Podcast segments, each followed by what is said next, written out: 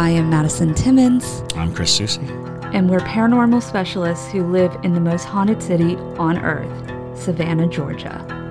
Every day is Halloween in our line of work, so join us as we spin true tales of haunts, murders, and disturbing Savannah history.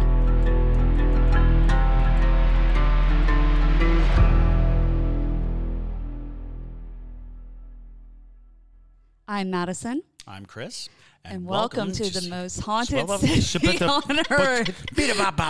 Hello, and welcome back to another episode of the most haunted city on earth. My name is Madison Timmons. I'm Chris Susi. And I'm Bathsheba. Oh no. Well, I'm so sorry, Bathsheba. It's, that's some- really unfortunate yeah. for you. Um, but yes, welcome y'all to the last installment of our Conjuring House deep dive. Oh yeah. Yeah. So if you haven't listened to episode one and two, definitely go back and listen to those because a lot of this will not make sense to you if you haven't caught up yet. Um, if you're just joining us for the first time, hello, welcome. Welcome, welcome. Um, yes, welcome. Uh, we are going to the Conjuring House in two days. Two days. from when you are hearing Next this. time you hear us talk about the Conjuring House, it will be in retrospect. yes, Yes. if we make it out if alive. we make it. Yes. Yeah, if Rhode Island weather doesn't kill us first. We are actually doing a podcast inside of the Conjuring That House. is We'll Yes. be doing. I think it's like one of the first podcasts ever shot inside of a Conjuring House. I think that's. I asked the the uh, the owner. Awesome. Very Yeah, nice. which Very is pretty cool. cool. Very, That very is pretty cool. cool. Breaking breaking frozen ground. Breaking frozen ground. Uh, yes, it will be quite frozen. Um, but yes, welcome. Uh, we are going to be deep diving into the last portions of the history, um, some of Andrea's thoughts and theories on the house. We're also going to be discussing our personal thoughts, our wrap up of our thoughts and theories before we go into the house. And then, uh, yeah, it's going to be a pretty interesting episode, y'all. This has been a very enlightening experience of trying to wrap my brain around this mess of a house, uh, paranormal mess, I should say, because it feels like every day it changes a little bit. Yeah, there there are new new things coming up, uh, new new avenues to explore. Um, old stories get blown out of the water because uh, you come in with an expectancy. You you kind of Right. know the story based on just the legend that has always been. You know, if you've been following the the Warrens for any period of time, or if you saw the movie, you kind of have an idea. Yeah. And even when you were doing research, when the movie came out, we were still just cresting Exactly. what was actually out there. Um, and then, um, thankfully, um, Andrea uh, Perron wrote a three volume book on the subject that gave you so much insight as to what happened. And uh, yeah, so we're excited to uh, to get out there and, and experience it for ourselves. Yes, it is quite quite the ride. Yes. Um, but yeah, so uh, first off, we do want to say if you are a para junkie, you're going to get almost a 12 hour live stream. Hopefully, uh, hopefully, fingers crossed, the ghosts don't mess with our equipment. We're going to if as long There will be live streaming There will be live streaming. regularly throughout. We're going to try to make it one continuous 12 hour. But if it isn't, we'll be scrambling, grabbing our phones, Yep. doing all kinds of craziness to ensure that you get as much of the experience as possible. Exactly. And this is a dry run of what what is going to become a regular occurrence for us. Yeah. Because after the Conjuring House, we've got Waverly Hills Yes. coming up. which is very exciting. Old Waverly Hills. Yeah, we're going to Waverly Hills and Louisville, Kentucky. Uh, so that's going to be super cool. Uh, you know, everybody loves a good tuberculosis death chute. Um, so, Yeah, that's true. you know, Everyone listening to this podcast does. exactly. No, that's fair. If you if you if you're here, you know. you know it's a good time um but yes so we're also going to start a new little segment for when we go on these big investigations um if you've been around a while or if you're new here we have our editor debria uh, who is quite the comical hoot and a half and um we realize this that she scares very easily She's highly reactive in in frightening situations. yeah we what took- she is? I know. We took her to Washington, Georgia with us um, because she also helps JT film pretty much. And um, yeah, she she had a hard time there. So, so it'll be interesting. We're gonna lock her in the cellar with her consent, um, and Begrudging consent, but consent. but it is consent. Uh, we're gonna lock her in the cellar for thirty minutes or so by With- herself. with the Parajunkie With the live stream. Parajunkie So she'll live have the stream. Parajunkies with her. Yes. Um, and we also recently got 360 camera capabilities. Yes, we so did. as long as that goes well, because that's also a dry run for us, we're going to put the 360 camera down in the cellar and so that you can literally sit and feel like you're sitting in the cellar of the Conjuring house. Yep. I'm Um, gonna put it in a couple different places because I want I want people to be able to put their VR goggles on or just like you know hold their cell phone up and like see what it's like in there because Right. everyone's like so curious about what it's like in there. So, Exactly. yeah. Um, so that'll be really cool. So uh, definitely, if you have been on the edge of becoming a parajunkie, now is the best time to do it because Mm-hmm, you want to be involved in these live streams. I promise. But anywho, let's dive right on and into our last episode, and we're kicking it off strong. We're starting with Bathsheba Sherman, everybody's favorite witch yes. which is so unfair to her. Um, history has really shafted her. But It- it- but there is a great deal of difficulty around this. It's because history doesn't keep really clean records of a lot of things. And so what we do know and what we speculate and then what we realize are oftentimes they don't they don't come to the same road. So um, now this information came to Carolyn first um, because she was starting to do research into the um, property and the house and all that. So she went to talk to the town historian. Um, so according to the town historian, they seem to believe that courts, um, the courts worked very diligently t- uh, to separate um, fiction from fact, and it came to when it came to Bathsheba Sherman. There's a lot of people who thought that she should be burned at the stake. Those were at the times when people proclaimed her as a witch, accused of performing a satanic ritual resulting in sacrifices of an infant. It was all too gruesome in the mind bending description of a baby convulsing, then dying due to a needle impaled in its skull Lord. That people went hard on Yeah. Bathsheba. Um, they could not find any of the records for this, mind you. Um, fixing the location of what she would plea as an accidental death, but that Bathsheba was an Arnold. She lived in the Arnold estate at that age, so there was every indication to believe that the event occurred um, in the home where the Perron family was living. Now, there is no written history of the life of Bathsheba Sherman or records regarding the death of the infant. A lot of it is now folklore that are mostly scary um, stories handed down over the generations, and she really has just become more of a punchline than a p- persona. So, Okay. Okay. uh, now there is this elderly man named I am definitely not going to pronounce his last name right, Mr. McChurn, McChurn, McChurn. McKeechern. McKeechern? McChurn. I like McChurn. McKeechern. Um, Yeah. who also knew Bathsheba when she was a child, um, or when he was a child, and he tried to describe it to Carolyn that, um, but what he claimed was that Bathsheba was a bitch from hell. Oh my lord. So Carolyn then uh, began to wonder if she was buried somewhere on the Arnold estate, perhaps under the unmarked bellstone out on her property near the old cellar hole. Um, that is not the case. They did eventually find Bathsheba Sherman's um, grave, and it is not on the property. So, interesting point to note. But just because it's a family property doesn't mean that everybody in the family is buried on the property. Right. Uh, that does happen sometimes. People Sometimes. create family cemeteries, um, well, graveyards, I guess. But um, now Lorraine Warren would be the one that really gave Bathsheba the n- notoriety, if you will, because when she first entered the home, um, she felt this demonic presence, but she also got the name Bathsheba, so she just put the two together. So she assumed that it was Bathsheba that was this very wicked and evil entity that was trying to harm the family. Um, which honestly, none of the family really hold that against Lorraine Warren uh, for misjudging. I mean, which is fair in the scheme of things because when you have those type of psychic intuitions, I guess they're not always going to make the most sense. It's very hard to decipher. So she's probably just Well, and keep in mind that five children had very fresh memories of a beloved pet named Bathsheba dying. Right. So the name may be hanging in the air just That's in grief and just in, you know, and so the fact that the name of the dog and this local legend happened to coalesce.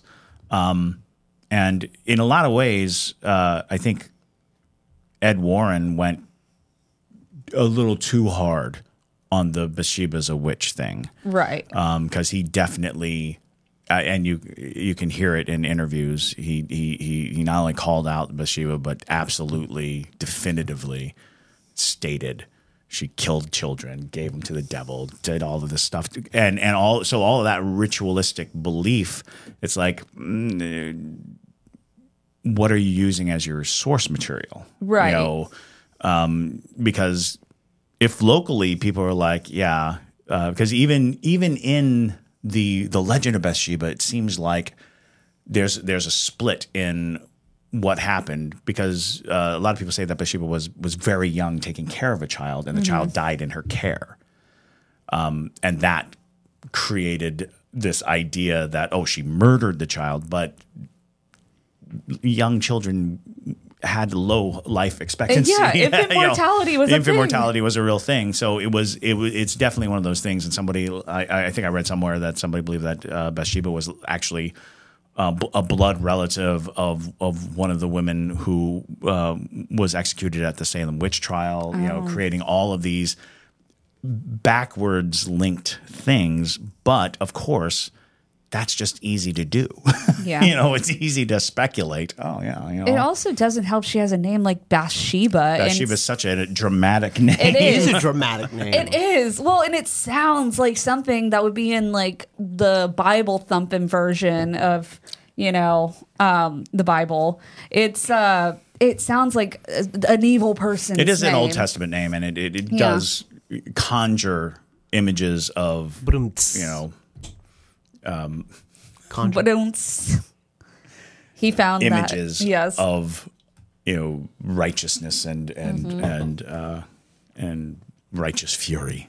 Exactly. So, as um, Carolyn continued researching, she found out that children had drowned in the nearby creek, um, which they have on the property. Right. It's the Nipmuc uh, River, and um, that's actually where one. Uh, so Oliver, um, April's friend, if you will, uh, that was how he passed. He drowned on the property. One was murdered allegedly. Sure. Um, and so many people died there, um, women specifically. Uh, Arnold Richardson and a baker, uh, which would make sense for the Baker boys. Oh yeah. Uh, only a few of the family names that were discovered to be associated with the property records indicated multiple deaths had occurred there, and relatively few of these were documented with complete details. sure. Now, Mrs. Arnold, Mrs. John Arnold, y'all remember her? Uh, she hanged herself in the barn. Yep. Uh, Mrs. Arnold was in her 90s at the time and she committed suicide. Um, so that was also uh, when they found out that Bathsheba lived to be an old woman as well, which kind of negated the whole story of like Bathsheba was a young woman Sure, when this sure. incident happened. Because I think most people went along the lines that she was older when the baby was killed, which you know adds to like the old witch kills babies and eats them, and Well, yeah, uh, because a lot of the stories seem to suggest that the death happened when she was young, and then she just car- she became a pariah. Right, Like everyone just, oh, she's the baby killing witch for the rest of her life, like you know, sixty plus years Sure.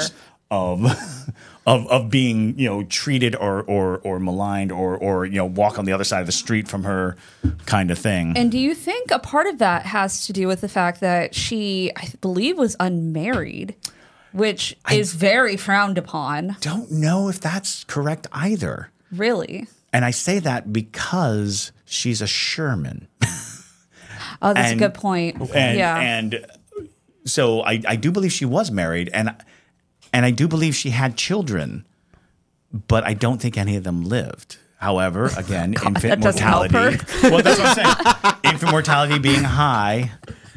Uh, and and again, it, it gets tricky because it's like, what are the sources that are coming through with this? You know, um, because the the Sherman part of it is uh, they didn't live on the um, Arnold property; they lived on the Sherman property, which is next property over. So, outside of the research stuff, it wasn't just the Perron family that was being affected by the entities of this house. If you came into their lives, oftentimes you were affected. Um, Really? Yes. So Okay. the milder situation was with Kathy, you know, um, Carolyn's best friend.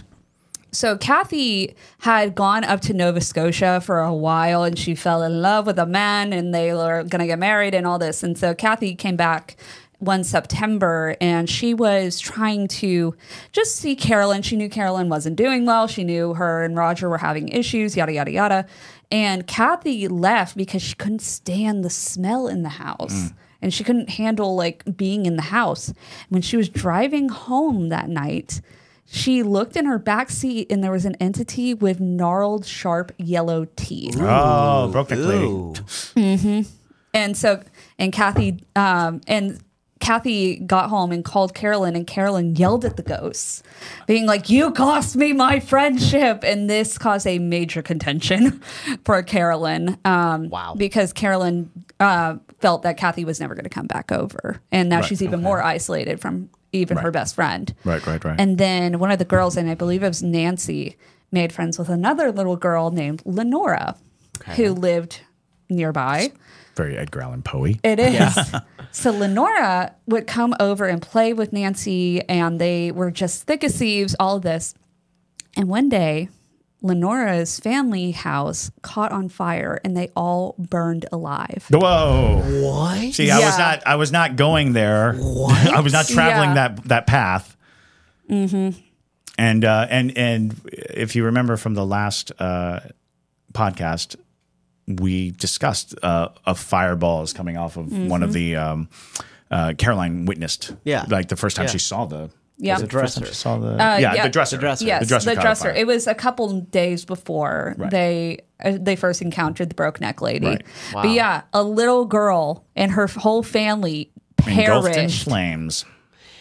after becoming friends Yeah, with but- the Perron family. Well, that- sure, but, I mean that's not you can't that's not like immediate. That's ju- horrible, but it's not immediately. My mind doesn't go to haunting. It's just hard weird. to say.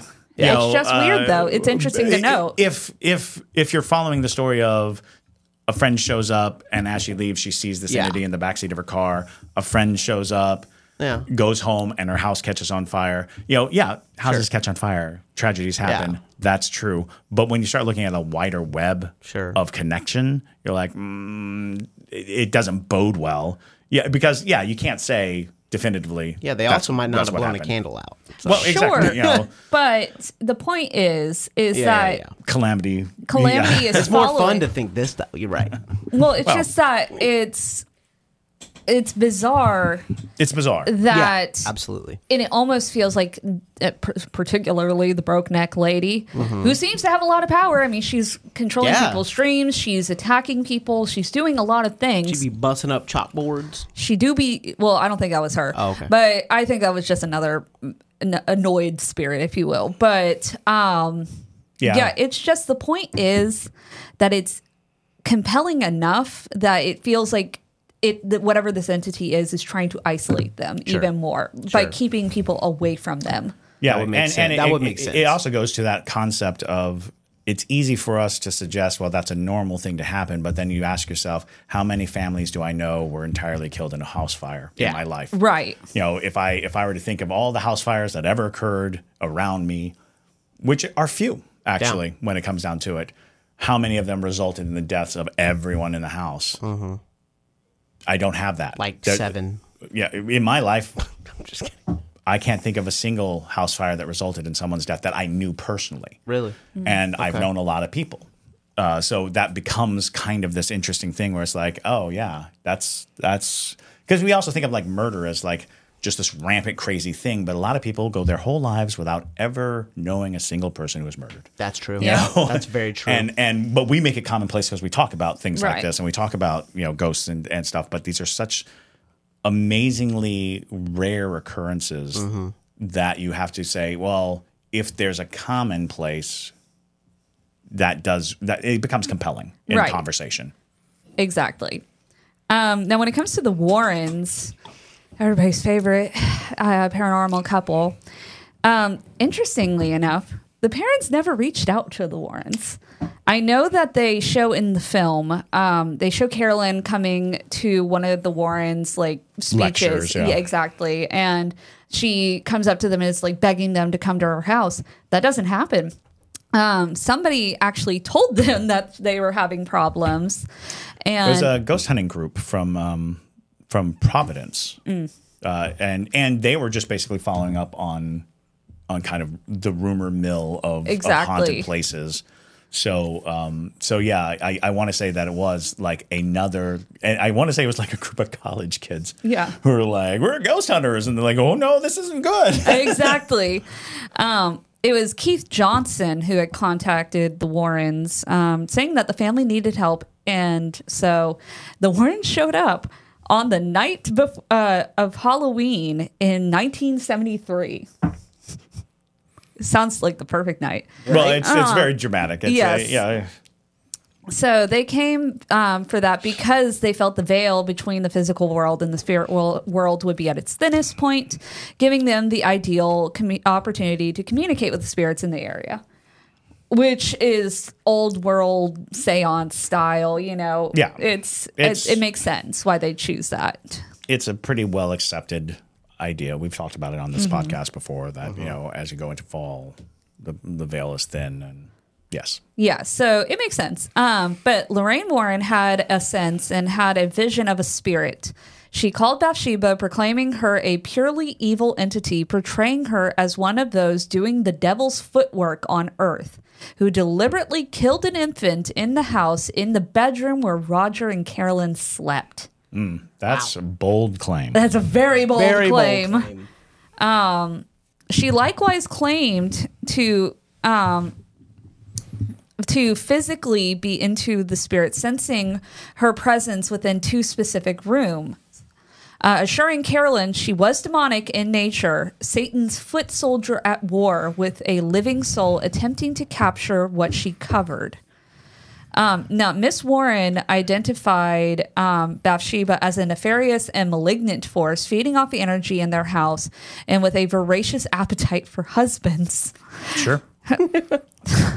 So uh, she believed that it dwelled in the cellar near the well directly beneath their bedroom. So that's where we're going to put Debria. Um, and so they decided they needed to do a seance or what is perceived as the exorcism in um, the actual Conjuring movie, which is not really an exorcism. Um, I don't believe they ever even reached the point where they asked for permission to do an exorcism on this home because nobody no. was possessed. Um, I think they were more so just trying to figure out what was happening. Right.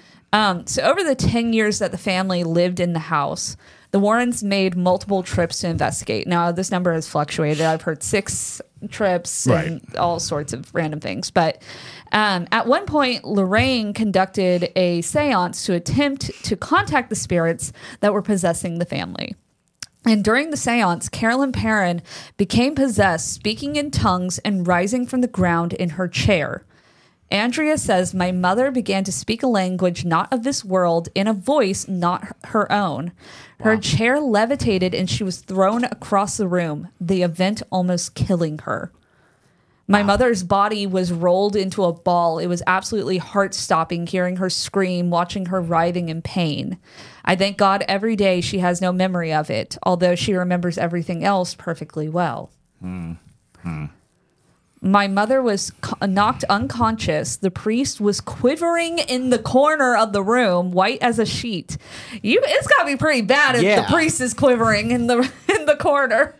But everyone else who witnessed it, myself included, was dumbstruck by a horror show, stunned into silence. After the seance, Roger kicked the Warrens out, worried about his wife's mental stability. Famously, he punched. Ed He Warren, punched yes. Ed Warren in the face. Yes, which Uh, knocked- sounds on par. Yeah. Yeah. sounds like sounds on par for Roger. Yeah. Well, and it's interesting to take because Roger's take on it was, you know, they kind of barged into their lives. They they did this without any true plan. The result of it was so, uh, you know, uh, seemingly dangerous. Uh, and then Ed tried to body check Roger from going to his wife, like got in, in between his his unconscious wife on the floor and was like, "Stay back." And it's Exactly. like mm, that's not gonna work. Right. And um, so Roger kicked them out. And according to Andrea, the family continued to live in the house due to financial instability because, as you know from the first episode, um, they were poor because of this house. Right. And so they weren't able to move until 1980. Um, now, it's important to note that I, uh, the Warrens did come back to visit the Perron family one time after the um the Roger kicking them out, but it was mostly just to check in on them Right, and to make sure- and also to make sure that Carolyn that lived. was alive. Yeah, um, but now moving into Andrea's opinions on Ed and Lorraine Warren. Um, so Ed and Lorraine Warren walked into our house the night before Halloween in 1973. My mother and father had no idea who they were when they came to the kitchen door, but my mother let them in, and Mrs. Warren came into the kitchen and she walked over to the old black stove, put her hand on the corner, and then she just covered her eyes and she said, I sense some malignant presence in this house. Her name is Bathsheba. 40 years after moving out of that house, I was with Lorraine Warren at a private screening of The Conjuring a few months before it was released. That day, um, she said to me that she was sorry because she and Ed were in over their heads the moment they crossed the threshold of that house. They just didn't know it yet. Wow. But I will go to, Andrea says, I will go to my own grave believing that they did everything in their power to help us. They just didn't know how. In fact, it was on Ed's deathbed that he begged his wife to tell our story in whatever way she could because he described their investigation of the farmhouse as the most intense, most compelling, most disturbing, and most significant of all the investigations they ever conducted over the more than 40 years as paranormal researchers. Now, uh, Andrea's thoughts on Bathsheba, because she has very strong opinions about Bathsheba. Now, she doesn't believe that Bathsheba was the demon. I think we're all in agreement Right, yeah. on that. Um, but Bathsheba Sherman had a bad reputation for being very mean spirited, no pun intended. Um, but she did not live there. She was born of the Thayer family and married Judson Sherman about a mile and a half away. But there were only a few homesteads, so naturally all the neighbors knew each other. Apparently, a baby died in her care, and there was an inquest regarding the death of the infant that said that a needle had been found impaled at the base of the skull. I mean, that's pretty. That baby had been pithed. It's pretty damning ev- evidence, Bathsheba, but um, but that could have been a terrible accident.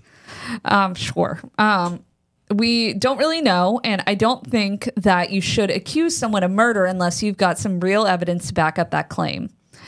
Um, she lived with that terrible dark cloud over her her whole life and i cannot absolve her of guilt i don't know what the circumstances were but i can be her great defender and i have been unfortunately when miss warren decided that she felt a dark presence in the house and said it was bathsheba then everything that happened in the house got blamed on bathsheba and that's just not the case at all i just don't believe that and i've had spirit connection with bathsheba even at her own gravestone which is compelling in itself Right. Um, yeah.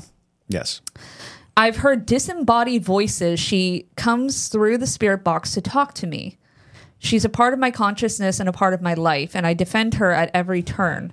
Because she, uh, you know, unless somebody can prove to me that she was a practitioner of witch, of rich, witchcraft, Witchcraft. witchcraft. I've been talking a lot, y'all. I know, okay, I know. anyways, um, which I was, I, I just don't believe because she wouldn't be buried in hollowed ground with the rest of her family if there was any evidence of that. It's true.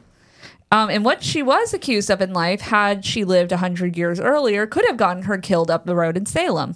That's a dangerous word to throw around. Even today, in some parts of the world, women are slaughtered because somebody said they're a witch. I'm I'm not saying that she, Bathsheba, was the most pleasant woman in the in life or the most pleasant spirit in the afterlife, but in some ways she lived a tortured existence. She lost three of her four children before the age of four had this prejudice against her for years, and I can't even imagine the hardships of living in New England back at that time. So I feel compelled to defend her honor. In the Warrens' case files, that The Conjuring was based on Mrs. Warren's basic, uh, basically blamed everything on her. But the real story is richer and deeper and more convoluted. They can't squeeze 10 years into a two hour film, Andrea says. So I think that's a very interesting point of view on Bathsheba. And I think that encapsulates the uh, substance that it's definitely not Bathsheba. And though she might have been a bitch from hell, she didn't, um, you know, she didn't try to torment But she had no family. reason. to. Exactly. I mean, even even in your your your your dark considerings of of what's happening, the motivations don't match the actions. Exactly. That does not forgive the concept of the name falling into place. You know, there's a lot of things that go on, and something that a lot of people don't realize is that. Um, and I guess many people do realize this. Uh, one of the first goals of like an exorcism is to learn the name of the demon inhabiting. Exactly. the- the- you know, once you know the name, so no demon is is like I'm here. I'm Bathsheba. You know, that's not happening. Sure. but a demon could pull a name out of thin air and say, "Call me this." You know, as as a measure to ensure that they are you know protected against anything you might try to drive them out. You know, um, because I think that's something that's also missing is this this notion that well, it's not Bathsheba. It's like well, no, it's not Bathsheba Sherman, but it was a spirit that might ha- might have identified itself with that name Yep. for the sole purpose of protecting itself from uh, exorcism. Yep. You know, uh, which gives you how diabolical this spirit might be, because it chose a name that was maligned in the region that mm-hmm. had Right. a bad reputation that you could believe was it. It knows what it's doing. You know, right, exactly. So, you know, it, it, it could have been, you know, Mrs. John Arnold, who knows the story of Bathsheba because Bathsheba was much maligned in that lifetime. And, mm-hmm. and, and, mm-hmm. and so it makes sense that uh, Bathsheba might be a spiritual nom de plume for a dark entity who doesn't want to be identified for fear of being driven out. Yep. So, as crazy as it would sound, is do you think that this could have been an entity that was controlling every aspect in a very curated and specific way because they knew that a certain outcome was going to happen? So, in the way of immediately planting the seed into the brain of Bathsheba being the dog, causing chaos around them in their neighborhood, forcing them out to this house. Absolutely. Where Bathsheba was the name of this person that lived there, knowing that Lorraine Warren would eventually come. Yeah. Yep. Interesting. absolutely. It feels, and that is horrifying to think that there is an entity that powerful Oh, yes. Absolutely. And, that can and curate your life like that. we, we talk about like the the more diabolical and powerful an entity is like if you get into and again we are not specifically uh, bible scholars by any stretch of the imagination or nor are we uh, affiliated through any religion directly but when you come to the idea of, of the old stories which were there is a group of angels they fell. Those are the devils. Those are the true demons, the, the fallen angels. The fallen angel concept is interesting because before they fell, they were a part of the the entities of knowledge, meaning they knew right. they knew the mm-hmm. path of, of of everything.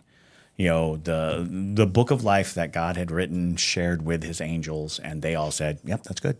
That's a good book. They know. And they are the only entities that truly have access to that information. And so oftentimes when people talk in those terms and they're like, I'm being shown pieces of the future, it's like, well, we used to call them prophets Yeah. Um, but what they're really being they're they're communicating with entities that have the the the book of of existence at their beck. Demons that fell they saw the book before they fell.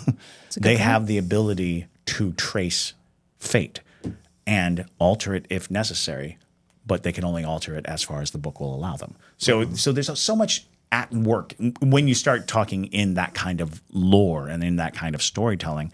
But when you really think about it, yeah, you know, this could go very deep and very, very hard towards, you know, even getting us to go mm. into this Yeah. house, all a part of the same story, all a part of of of, of bricks in a very solid fortress of awareness.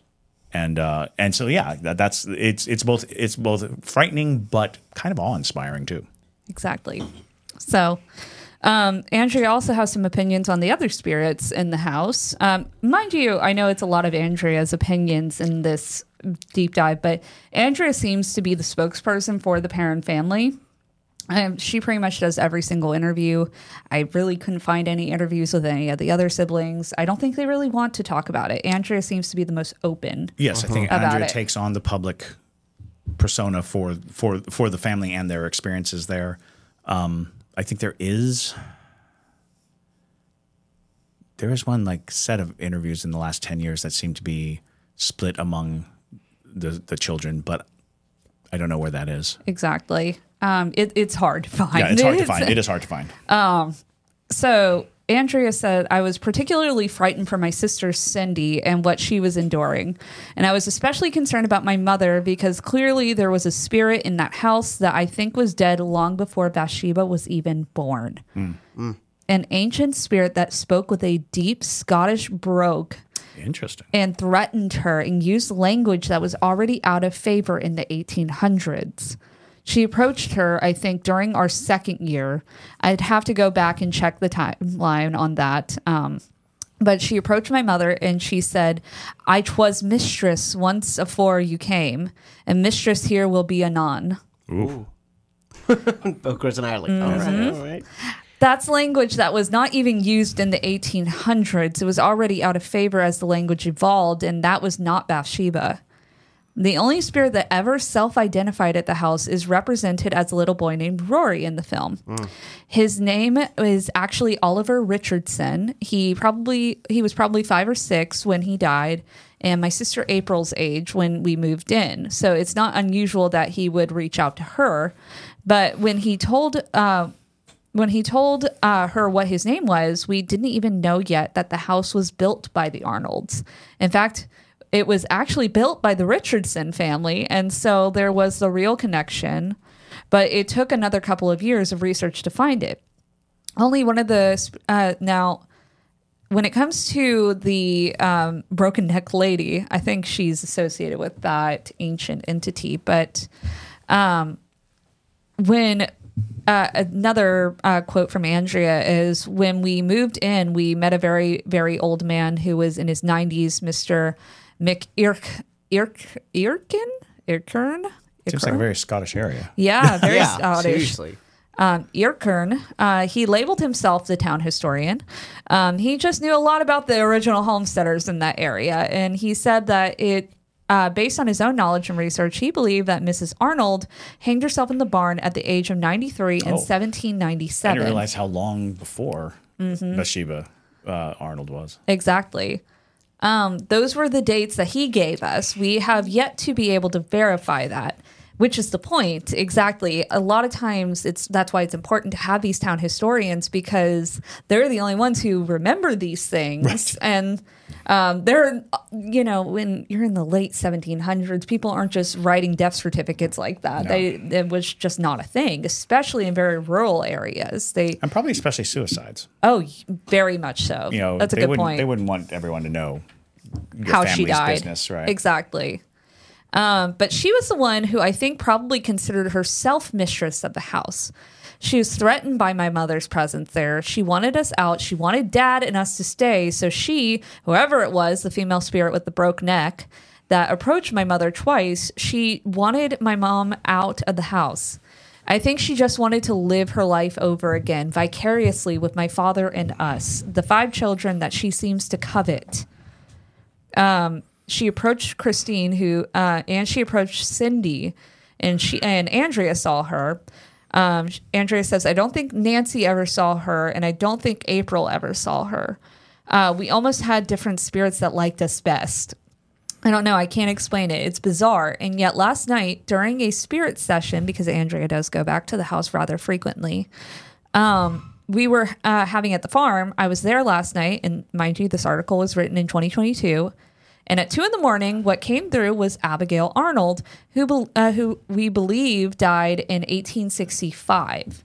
She came through and identified herself, identified me as being present in the house, and then her direct message to me was, "We miss your family." Wow.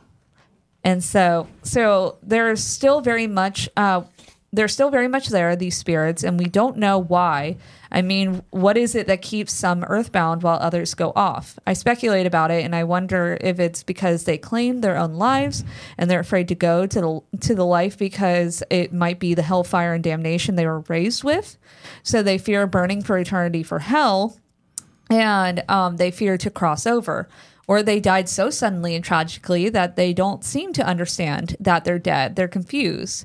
It's, uh, I think it's a lot of things. And the more we study, the more we research, the more we communicate with them, the more we learn. And that's the beauty of what we do. Now, Abigail Arnold, um, from what I've gathered, she kind of serves as a guardian of the home and not a malevolent entity. Um, straight from the uh, website of the Conjuring House, Abigail was the daughter of Mar- Martha Hopkins and Sylvanus Cook. She married John Arnold, um, which was another John Arnold in the family, in 1795. Um, when she was 19 uh, years old, and they lived at the estate where John Arnold was a farmer. They had 14 children in 22 years. Uh, Abigail loved to cook and make fruit preserves in the cellar. there you go. Oh, Why she smells like fruit. oh. And she died of an illness at 93, the same age as Mrs. John Arnold committed suicide. Mm. I thought she committed suicide in 90. It's 93? Well, according to the town historian, Oh, okay. she died in her 90s, is what Okay. the her official 90s. Okay, okay. statement is. But according Wow. to the town historian, it was 93. Okay. And she was buried in Burrillville. She remains a resident of the house and will often warn guests to get out of the basement if there is a malevolent spirit around. She asks that all guests visit with respect. Okay. So now you guys see why I'm saying that the woman who would tuck the girls in first was Abigail, Right. giving warning that the broke neck lady's coming, and she smelled like fruit. Right. And Wow. then Mrs. John Arnold might be the broke neck woman, or Yes. some ancient entity. Yeah. of, of, Very of- interesting. Of the of the property. Exactly. Um, now the big question that I can't figure out for the life of me is these aliens. the aliens. I my God, I thought I, at one point I felt like I could find all this information on it, and then I a couple days ago was trying to add some stuff to this about uh, when I was after I was done wrapping my brain a little bit around it, and all of it's gone. I can't figure out what happened with this alien content. Um, to support our friends at uh, Two Girls One Ghost, we went to one of their shows, Yes. and you know it was awesome. And uh, they w- w- ju- came out of nowhere with aliens. This is the first time we've heard of aliens with the Conjuring House, and uh, we all just kind of looked at each other. I remember we all just kind of looked at each other and were like, "What's going? What? What?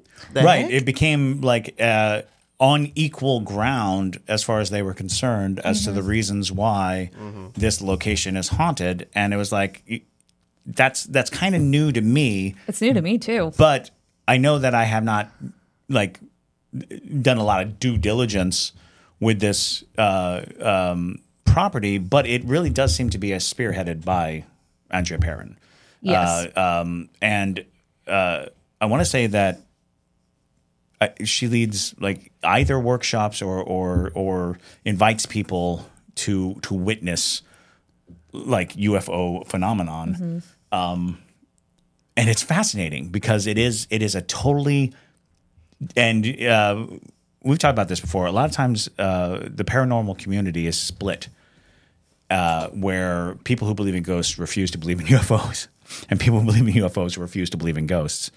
Um, and it's fascinating because it's like we are kind of dealing with the same phenomenon ultimately, which is something that we can't completely understand occurring in a way that we can't completely document. You know, And I find it interesting because actually, I believe it was in their interview, Andrea um, says that she's had these experiences with what she calls the Galactic, Galactic Federation. Galactic family. Oh, that's it. Yes, the Galactic family. the Galactic Yeah. family since she was a child living in the house, and that she would sing a specific song Yep. to the sky, and these formations would come, and that's how she would call upon them. Which is I've never heard that before. That's new. Calling upon aliens in Right. general, I've never heard of Right, that. exactly. Um, And then also that they would come to her window.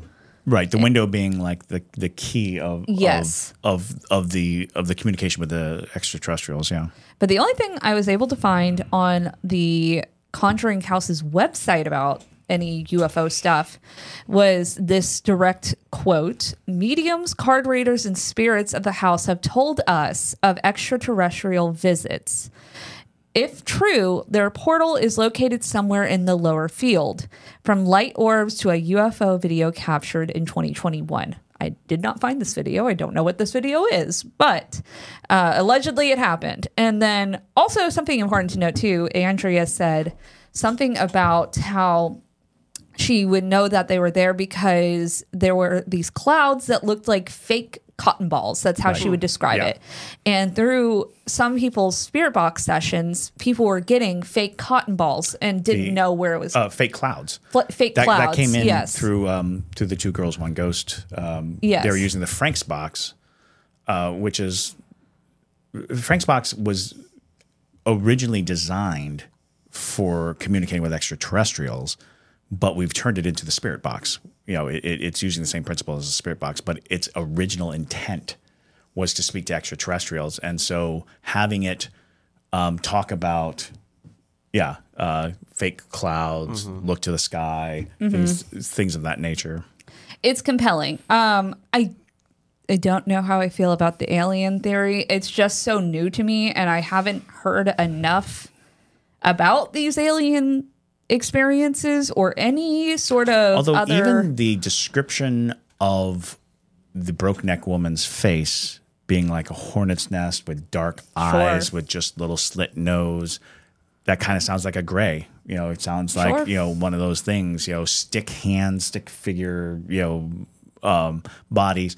You know, so there's a lot to to to wonder about in that regard. And it also suggests: Are we dealing with two separate types of events? You know, uh, is one informing the other, or is it the fact that the land is so very potent with some kind of paranormal, supernatural energy that both spirits and uh, extraterrestrials are drawn there. Like like that's how powerful a portal you have on that property. The property itself is sitting there as this vast portal of unknowable energy, and so now you have demons and ghosts and aliens all coming because there is a draw there, a magnetic pull. Now, I, I'm in agreement on that. I think this is just such a, it's just one of those places on Earth. And there's, this is not the only one on Earth that's like this, um, you know, where it just attracts everything. It, there's so many theories of, you know, how do aliens pick certain spots of why they're active there. So, I mean, I'm I, I'm in agreement that there's a lot of energy. So, I guess you know, aliens aren't out of the question. I'm No. just not going into it expecting to have an alien encounter. If we do, cool. Um, but I'm more so expecting paranormal type activity, and I'm also expecting if we do encounter things that it's not necessarily going to be just this list of entities that we Yeah, are discussing now that. Because like i said i do believe that it is a portal which means there are transient spirits and that could be a good thing or a bad thing Right. It could just be a solid flow, an ebb of spirits going one way or the other. Um, it is fascinating to think that this place has become so celebrated that it it, it puts it puts the attention of the entire world on this single location for these for for this type of activity. Um, so I'm I'm hopeful that what we get experientially is a sensation of the place. You know, a- Yes. a, a sense of what kinds of energies and what kind of you know uh, maybe come up with answers of our own based on just experience. So one thing I am interested too as well is to see how Megan feels in Yes. the house because if you don't know Chris's wife, she's kind of like ghost repellent. Yes, Um, yes, she is. She's she's, so- she's the perfect cooler for a ghost uh, hunt. You you're just like weirdness, weirdness, weirdness. Hey, Megan, uh, I feel much more comfortable now. yeah. And so I'm interested to see what her opinions are because I know the former owners of the house before the house uh, was sold again, um, they said that the house wasn't haunted at all. Like they just straight up said that. And I'm like, there's too much uh, stories about people outside of the Perron family having experiences with entities in this house to not have some level of haunting to it. Yep. Um, and I just there's too much detail of it. I'm like the Perron family can't lie about everything. It, that would be absurd. Like that is a really w- a insane 10 year web. block of time in which they have all of these incidents that almost you know fit tooth and groove together and you're Right. like yeah that's that's a difficult get Because look at the Amityville Horror House. You know, spoiler alert if you didn't watch our Amityville Horror um, from One to Wicked a long time ago. They lied about everything. yeah you um, pull the strings on that and it, com- it comes apart very quickly And so that and if you compare something like that, their experiences were over a very short period of time because nobody I don't care how great of a storyteller you are, you can't create that much of a universe around yourself and keep it consistent too. right well and have that many people in on it Exactly. Exactly. because sooner or Um, later somebody's going to come forward and say uh, that's not right and so I, a part of me wonders if maybe the uh, farmer owners just were very um, good at cooling as well. You know, It's very possible. You know, again, spirits don't particularly enjoy uh, wasting energy on people who are either not sensitive or not going to give them what they need, the return. right? You know, so some people are just that um, grounded that you know uh, no amount of of uh, ghostly currency can go or pass through them. So yeah. And I think that's what happened with Roger. You know, uh, because Roger, Although Roger has stories, Roger does talk about feeling caresses on his back. Sure. And feeling, because Roger's stories are of a man who's getting hit on. So he did not have a problem at the house. He wasn't Yeah. getting beaten or knocked down. well, he did get beat one time, but He did get beat one yeah, time. but still, I think that was more of like, how dare you take Right. this Yes. lady on a date? Right. You know, Right. And exactly. so- you know, he, he uh, he's getting the best deal. Yeah. Because apparently he uh, on record has said that it was an affectionate spirit towards him. Um, and it's like, oh, okay, whatever. yeah. Exactly. You do you. you do you. Just uh, quit trying to kill my wife. You know, it's. Uh, but um, now, y'all, our opinions may change when we get That's back from true. this. You never know. Uh, but for the meantime, I think we have covered as much as our brains can handle of this house. And there, like I said in the last episode, there's so much of it that every time you go and Google even just the Conjuring House, you're going to find a ton of new information and new thoughts and new experiences. So let us know down below what you think. Um, and I hope you guys are looking forward to the Conjuring experience. And remember to become a para junkie if you want to be a part of those live streams. They're going to be really amazing. Um, and obviously, it's going to be really fun to have the Ghost Brothers as well with us. So um, definitely ch- make sure to subscribe to Dalen's channel as well, because I know he's going to be putting some content on his. So it's Dalen Spratt for that. But alrighty, y'all, let's wrap things up. So my name is Madison Timmons. I'm Chris Susi. And stay spooky, y'all.